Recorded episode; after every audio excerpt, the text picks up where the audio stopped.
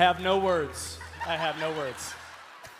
All right, let's just be honest. We're in church right now, which means that we need to be honest. How many of you at one point were a boy band fan? Come on, raise your hands. Yep, yep, awesome, yep. My hand is not up on that, by the way, just so you know. Well, we begin a brand new series today. Um, it's a relationship series called Love Songs and Lies. We did it actually last year, and uh, people loved it so much they actually requested we do it again because what we're talking about is we're talking about relationships, and the sermon is not just for married people or people that are in romantic relationships, but it's actually for all relationships because the Word of God has wisdom for every kind of relationship that you have in your life. And in the room today, there are all kinds of people, as well as watching online right now at our locations, uh, even, you know, right now in your living room. There are all kinds of, you know, different types of relational statuses. Like there's married, there's not married, there's previously married, there's widowed, and there's all kinds of other things in between. And this series is really going to be focusing on uh, relationships in general. Now, today I am going to focus more on ro- like romantic relationships, but I promise you this if you take these thoughts, these principles from the Word of God, you can actually apply them to any relationship you have. In fact, uh, it has been said this it's been said that relationships are the stuff life is made of. All right? It's really important to understand without relationships, you really don't have life. I mean, really, we're all in some sort of relationship uh, with coworkers, romantic relationships with people, maybe, or a person, uh, friendships, uh, even relationships like in your neighborhood and things like that. And I believe that the former president Theodore Roosevelt said it best when he said, The most important single ingredient in the formula of success in life is knowing how to get along with people. It's really true. It's really true. Now, I know some of you are like going, well, I'm introverted. Doesn't matter. Uh, your success is going to be dependent on how well you get along with people. I'm not saying you have to become extroverted. I'm not saying that you have to get on a stage or you have to, you know, be a public speaker or whatever else. No, it's not about your personality. What I'm talking about and what that quote from Theodore Roosevelt is talking about is that you have to learn how to relate with other people because it's not what you know, it's what who you know, right? It's the connection you have with other people. There are two things we must deal with our whole life, all right? Now, if you're thinking the Benjamin Franklin quote, it'd be death and taxes. But I would say this the two things you will always deal with in life are relationships and money, and only one of them will make you truly rich. Hear what I'm saying here? Only one of them will make you truly rich. And today, I'm going to focus, like I said, more on romantic relationships, but again, apply these truths to any relationship. Every generation has its love songs, every one. I grew up in the 80s, uh, so therefore, the uh, lyrical geniuses who are the experts on, on romantic relationships usually wore spandex and used a lot of Aquanet hairspray. All right? But whatever generation you grew up in, there were love songs that became a part of framing the romantic relationships in your life. Maybe you grew up with Elvis. Uh, maybe you grew up with the Beatles, Marvin Gaye, right? Or Journey, or Van Halen, or Michael Jackson, Whitney Houston, NSYNC, Celine Dion, Boyz II Men, come on. Or Coldplay, Taylor Swift, Keith Urban, Usher, Justin Timberlake, Beyonce, Carrie Underwood with her bat, all right? Uh, Adele, One Direction, Drake, Justin Bieber, the Biebs. Dua Lipa, or even Lainey Wilson more, com- more recently. I will tell you one of these, one common thread throughout all of the generations, regardless of who you listen to growing up, is this everyone wants to have life giving relationships. I don't know anybody who's like, I want to have life sucking relationships, right?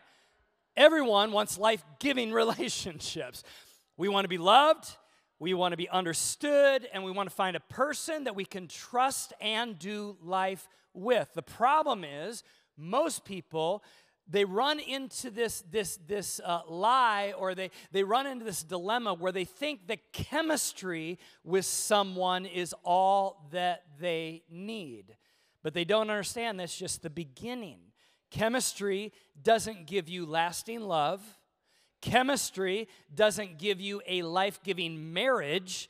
And chemistry doesn't work in the long haul. In fact, I say chemistry is just the beginning of the story. Chemistry is just the beginning. Now, listen, chemistry is important. Hopefully, you have chemistry your whole relationship. But I'm telling you, it's only, if it's only chemistry, it's only like having one wing on an airplane. It ain't gonna fly. People think that it's the feelings and the passion that work long haul, but it's actually more than that. It's more than chemistry. It also requires the other wing commitment, all right? And beyond chemistry, there must be a relationship that is full of commitment. Relationships uh, require a lot of hard work. Anybody who's been married or in a relationship for a long time, you know that, right? It, it requires a lot of right choices. And, and many people think it's just the chemistry, it's just the passion, it's just the sex. But here's the fact the fact is, chemistry only takes you so far. A relationship based on commitment will carry you the distance, all right? Will carry you the distance. So, how do you do this? How do you build a relationship with commitment. How do you build a relationship of longevity that will carry you the distance? And most importantly, how do you do it God's way? Because relationships done God's way are successful, they tend to go the distance. And so we're going to talk about that today. About 10 years ago, um, Jen and I were actually on a dinner cruise. I think it might have been the only dinner cruise we've ever been on. Uh, we were on a dinner cruise with our good friends, Steve and Charlotte Gamble. And we were on this dinner cruise. It was this big long boat, and it, it was like a restaurant on the inside, had tables. And we were right at the bow, right at the very front of the boat. We had this like round table there, and there was this glass like canopy over us. And we're cruising down the river at night, and all the lights of the river. Like it was amazing. There was a small band, like a three piece band, that was playing music. And I am definitely going to get the Husband of the Year award. I'm telling you right now. I mean, I'm looking at Jen going, Is this too much? Is it too much? I mean, really, you know, I mean, uh, but, you know, I, I'm, I'm going to get the, the Husband of the Year award. Well, then all of a sudden, right in the middle of like when dinner is being served, uh, again, it's kind of like tables all over the front of this like boat. And all of a sudden, this like older couple, they're probably in their late 70s, just all of a sudden got up. They left their dinner, they got up, and they started dancing in between the tables to the music. And I'm thinking, stink, he's to get the Husband of the Year award now. right? I mean, literally, they're just dancing. And I, I, mean, they were pushing 80, literally. They're, they were very, you know, they're kind of older. And I'm like, I'm like, wow, here is this amazing moment. And the whole like dining room area, that part of the boat just stopped. We stopped eating and we just watched. And we're watching this older couple that you could just tell the way they're looking at each other, the way that they were dancing, I mean, they were really in love. Now, this is what everyone was thinking at that moment. Like all of us that were sitting at our tables watching, we were thinking this how do we have that at that age? How do we do that? How do we do that?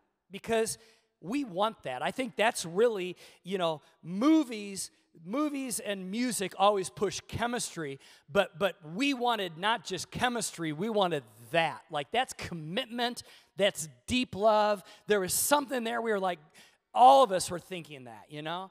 And um, and I'll tell you that we are as individuals, we're designed for relationship, not just chemistry the hookup culture, what happens a lot of times on Friday and Saturday nights and things like that around our nation and bars and clubs and places all over the place, a lot of it is based on chemistry. But really, what we're designed for is we're designed for commitment and relationship. Now, if you think your relationship is gonna look like the movie The Notebook, all right, some of you are too young to remember that, that movie, but you know, eh, you're probably gonna be slightly uh, underwhelmed because I don't know any marriage that looks like that, you know.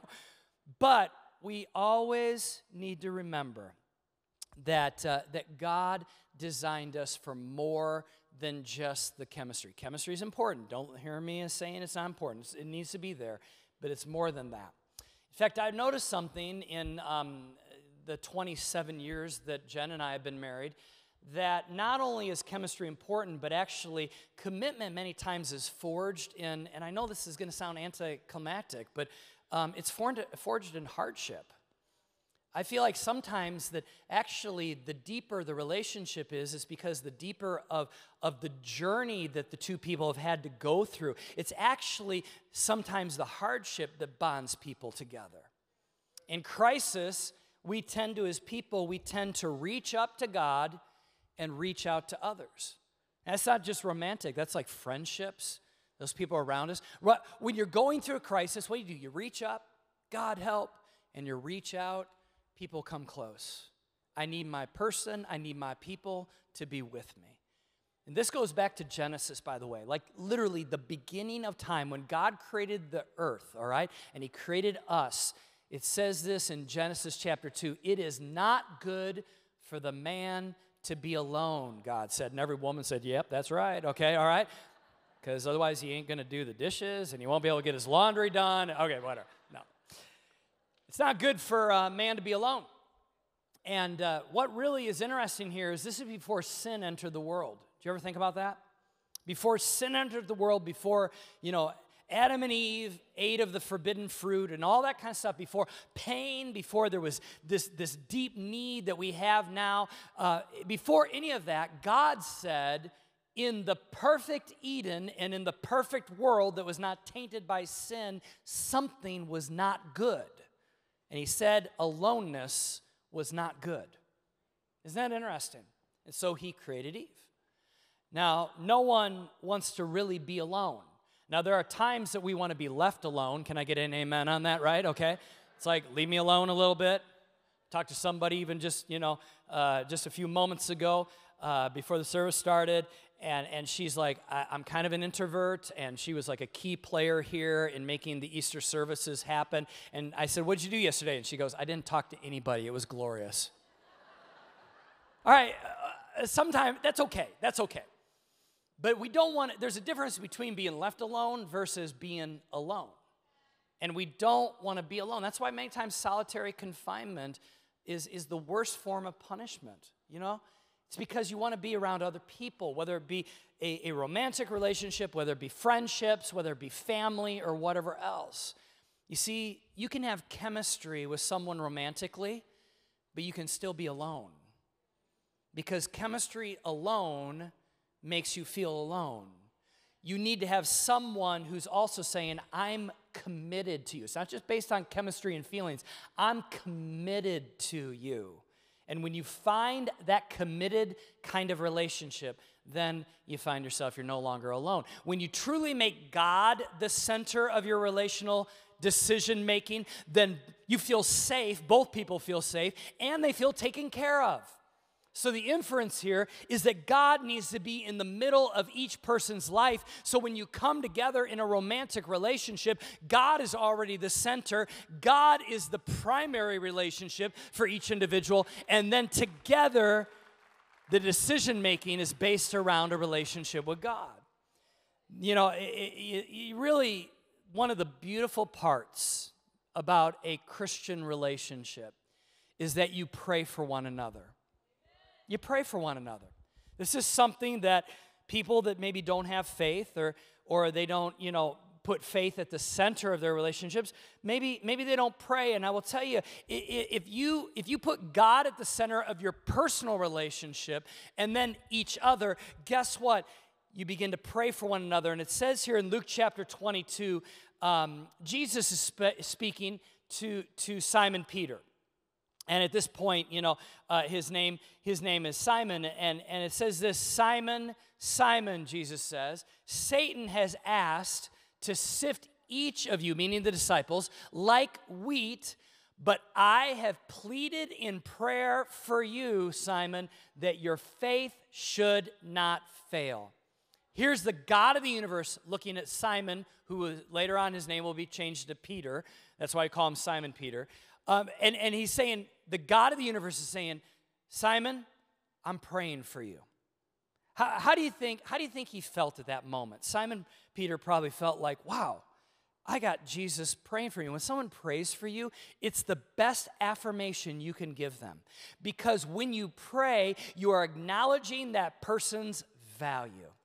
All right? You are acknowledging that person's value. Like, like I had somebody yesterday, two days ago, actually, at Walgreens. At Walgreens. I'm, I'm coming out of Walgreens, and this guy stops me and he goes, Hey, my dad was diagnosed with prostate cancer today. Will you pray for him? I said, Absolutely. What's his name?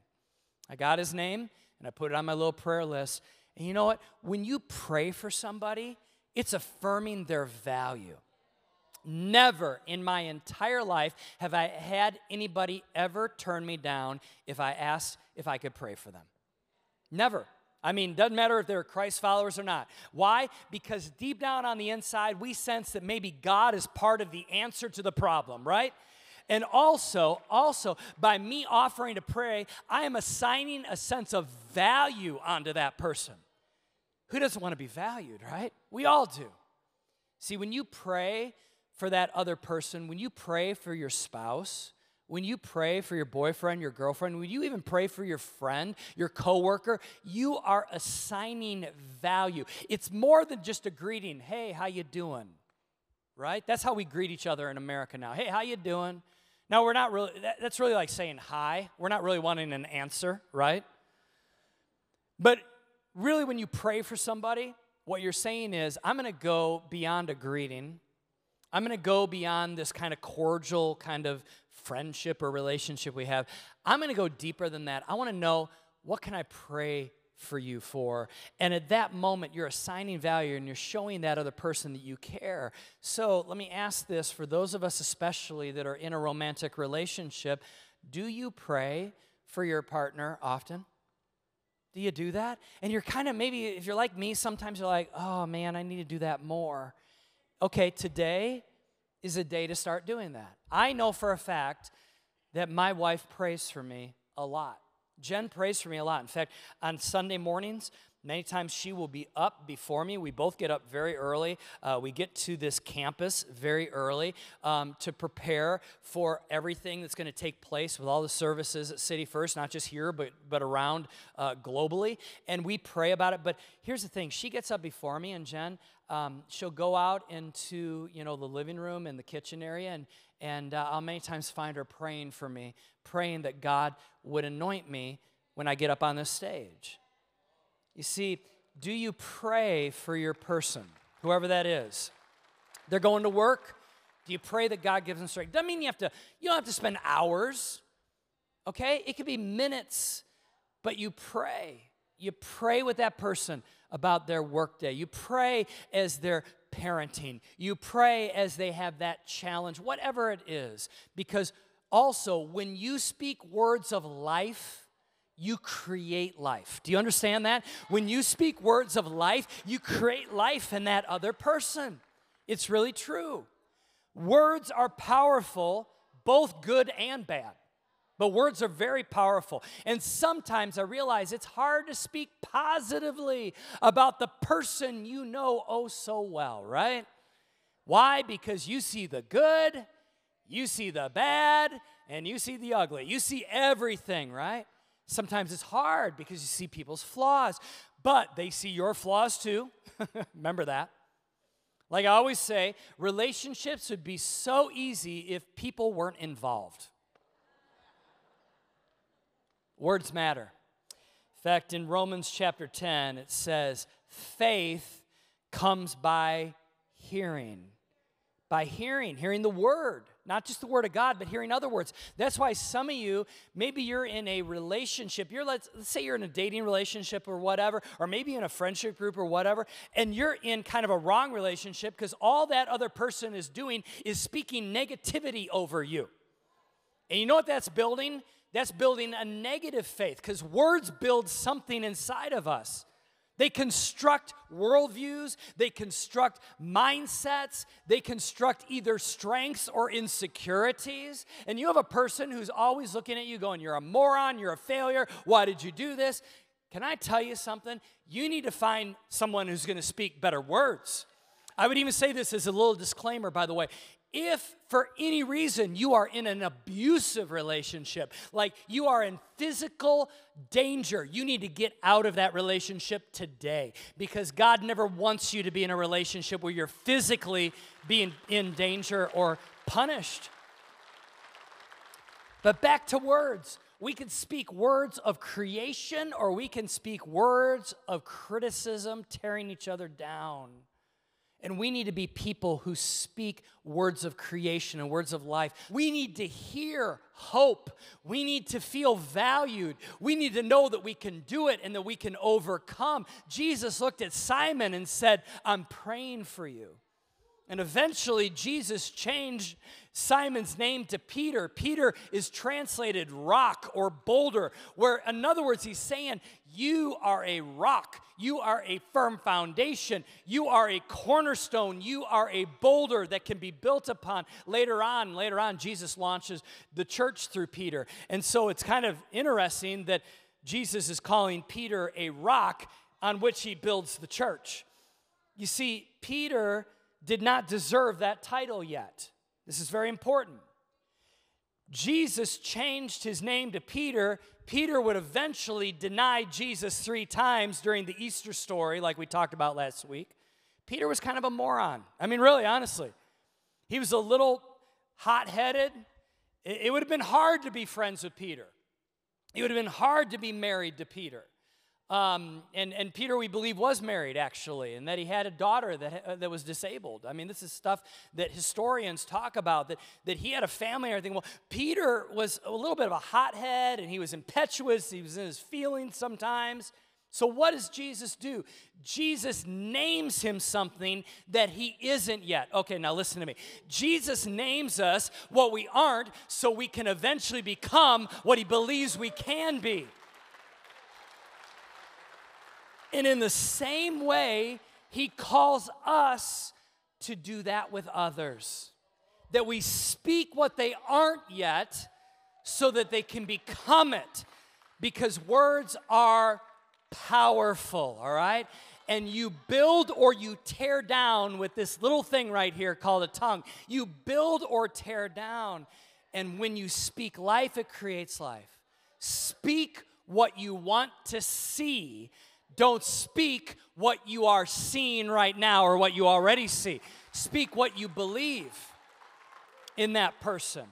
And especially the closer that a relationship is, especially a romantic relationship, the most powerful words spoken are the words spoken by that other person into your life.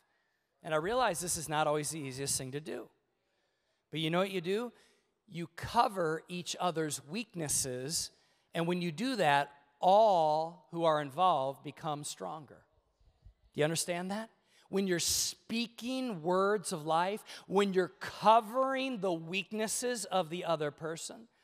You know, we just talked about this last week. You know, Jesus was betrayed in a garden. And the part of the story I didn't have time to tell last week is as the mob is coming, before the disciples cut and ran, remember we talked about that last week, okay? Um, before that happened, the mob is closing in on Jesus. The disciples are there with Jesus. And, and so Peter, again, he's kind of in his feelings. He gets angry real quickly.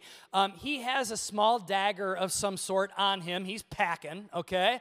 And, uh, and so what he does is he takes this, this like sword and he takes a swipe at one of the guys that is coming to arrest Jesus.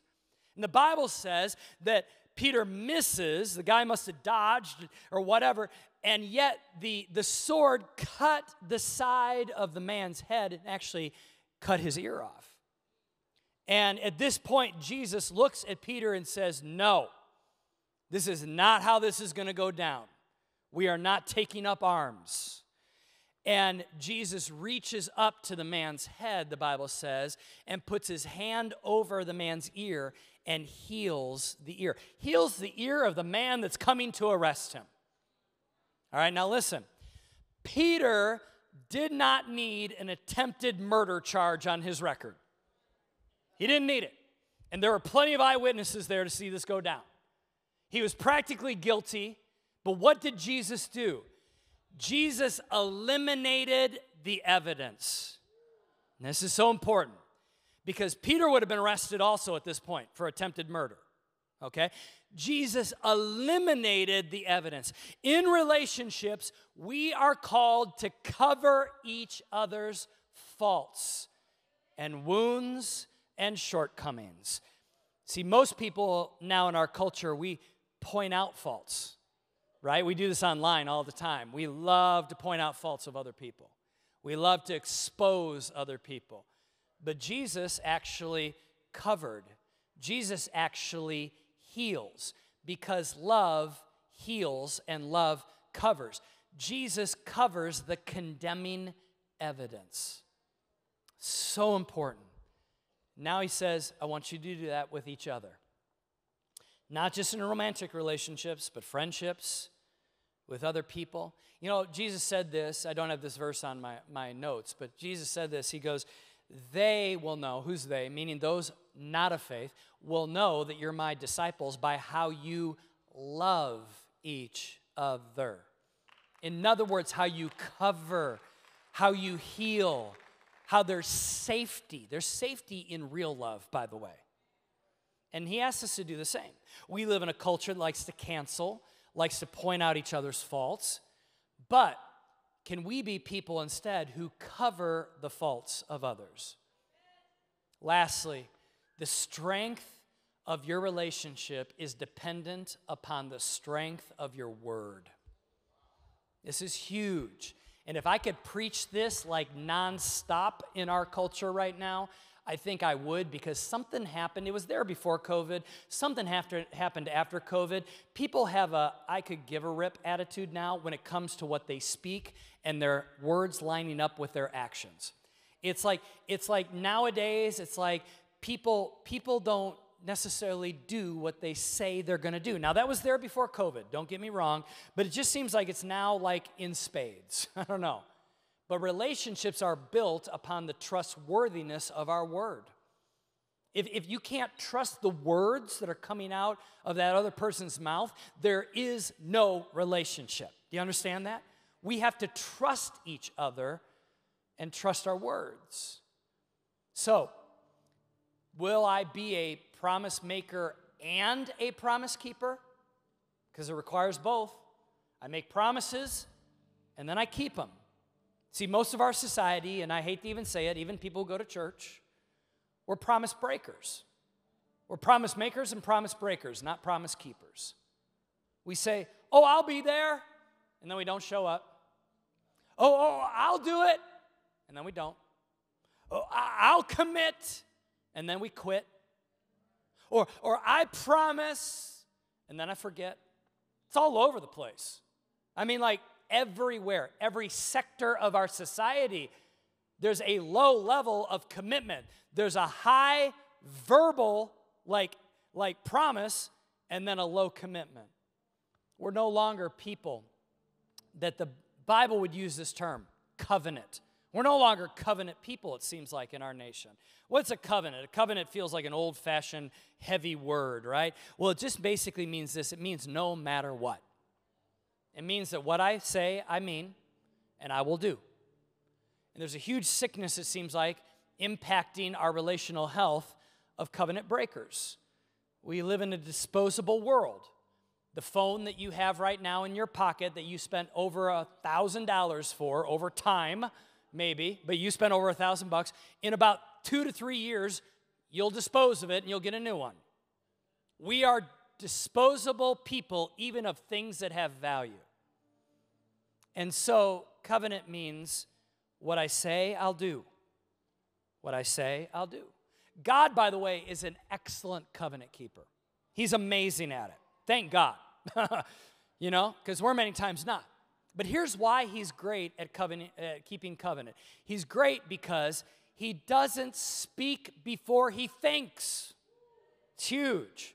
Sometimes we just go blah, and we're like, oh, I didn't think that through real well. Yeah, yeah.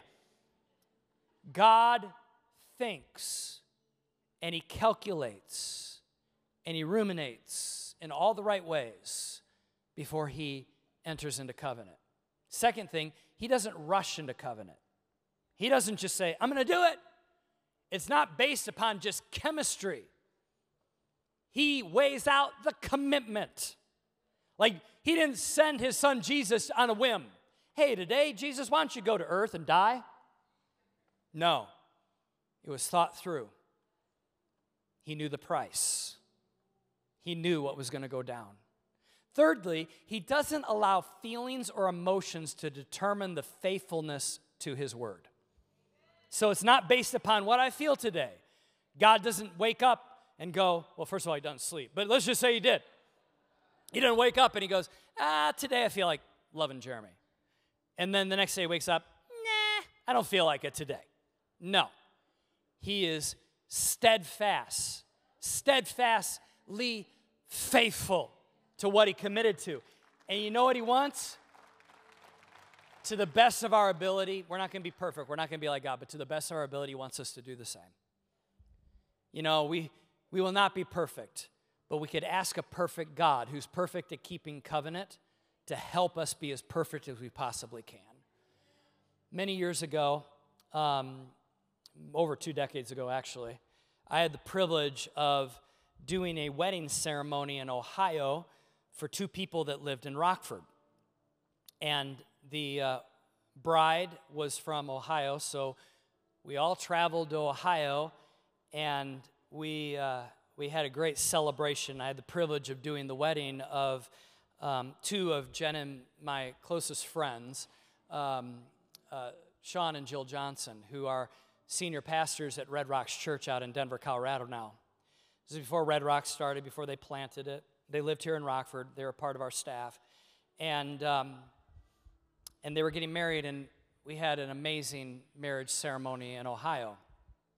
Fast forward now two decades, and the last few years have been kind of difficult, very difficult, not kind of, very difficult for Sean. Um, Sean has been very open about um, anxiety and things like that, but, but uh, a lot of it revolves around the fact that he has been diagnosed with, with Parkinson's. And it's obviously been a very, very heavy, heavy journey, and one that Jen and I are just praying and trying to lift up their arms. And um, they've told their church about it. I'm not sharing anything that they've not already shared. In fact, I called them on Friday and I go, hey, listen, I'm, I'm, buddy, I'm talking about you in my message on this weekend. And he's like, tell them whatever you want. I mean, bar a miracle, the future is heavy for them. But this is what I've watched in the last few years since that diagnosis. What I've watched, and I've been able to have a front seat view as, as good friends, is I've watched them as a couple fight and come together. Not fight with each other, fight for each other. And I've watched that they have decided that they are going to fight for their marriage, they're going to fight for their kids, they're going to fight for their church, they are going to give it everything they got. If we were to all teleport over two decades back into the past to Ohio, when I stood between them and I said, Sean, do you take Jill to be your beautiful wife? And when I said, Jill, do you take Sean to be your amazing husband? When I did that ceremony, no one could have written the story that would come two decades later. None of us. But this is what they did they came together because of chemistry, but they stayed together because of commitment. They stayed together because they said, No, we made a promise through thick and thin, through sickness and in health, till death do us part. You know what's interesting about chemistry? Is chemistry draws you together, commitment keeps you together, but then the more that you're committed to one another, guess what happens? Your chemistry actually increases also. Like, Jen and I have great chemistry now better than what we were when we were young and in our early 20s getting married. Why? Because we've committed to one another. There's great chemistry. It's a almost like this cyclical kind of thing, this circle that the more that you commit, the more chemistry. The more chemistry, the more you commit. And you just keep on. Listen, it's it's amazing. And back to Sean and Jill, I want to say what they have as a relationship is beautiful and it's hard and it's rewarding. And Jen and I are not just proud of them, we look up to them. We are honored to call them friends. See, we need to put God at the center of our relationship. We need to speak words of life over one another. We need to cover each other's faults and weaknesses, not point out faults, cover them. And lastly, we need to be covenant people. Stay true to our word. Let's bow our heads. Thank you, Jesus. Thank you, Jesus. Heavenly Father, I pray for every couple right now, specifically. I pray that you would help us to take away something today that maybe we need to sharpen, we need to get a little better at. Maybe it's that you need to be more in the middle. Maybe we need to pray for one another and we're, we feel awkward praying for our spouse or our boyfriend or girlfriend. We feel awkward about it. May, may today we take that step and, and pray. We don't have to sound like eloquent or a pastor. We don't have to sound like we have all the words together. You look at the attention of our hearts. So, Lord God, I pray, help us to be prayerful people. Help us to be people that that also that we cover each other's faults, that we speak life Maybe, maybe our relationship has been characterized by negativity and criticism and sarcasm. God, I pray that we would speak life starting today. Most of all, may we be people of our word. May the other person be able to trust us fully. When we say we're going to do it, we do it. If we say we're not going to do it, we don't do it. May we be people of covenant. I also pray for friendships today. I pray for working relationships, best friend relationships at school, all of the different relationships. I pray, God, may we apply these principles. May we pray for our neighbor, our friend, our coworker. May we speak life at work and at school. May we cover each other's faults and may we be people of our word. Thank you, God. We love you. We love you. One quick thing everybody's heads bowed and eyes closed the best relationship, the most important relationship you could have, and we give an opportunity for this almost every weekend, is the relationship with the one who died for you, Jesus Christ. He loves you, He cares for you. And with every head bowed and every eye closed, and you say, I don't have a relationship with Jesus. Today, I want to make him the leader and the forgiver of my life. I want to ask for forgiveness for all I've done wrong. I believe he died for me so I could live, and I want him to lead my life. If that's you, it's not becoming a part of a church, you're not becoming a member right now or anything like that. You're just saying, I want to make Jesus the leader of my life. Go ahead and raise your hand and put it right back down. Anybody? Yes, yes. Hands have gone up, I guarantee you, at every location. Lord, thank you for those people that raised their hands. And I pray that God today, you saw their hands, you see the intent of their heart. Can we all say this prayer together? Say this prayer, all of us together, whether we raised our hand or we didn't. Jesus, come into my heart. Forgive me of my sin. I believe you died for me. I want to live for you. Thank you for loving me with an unconditional love. In Jesus' name. And everybody said, Amen. Come on, put your hands together.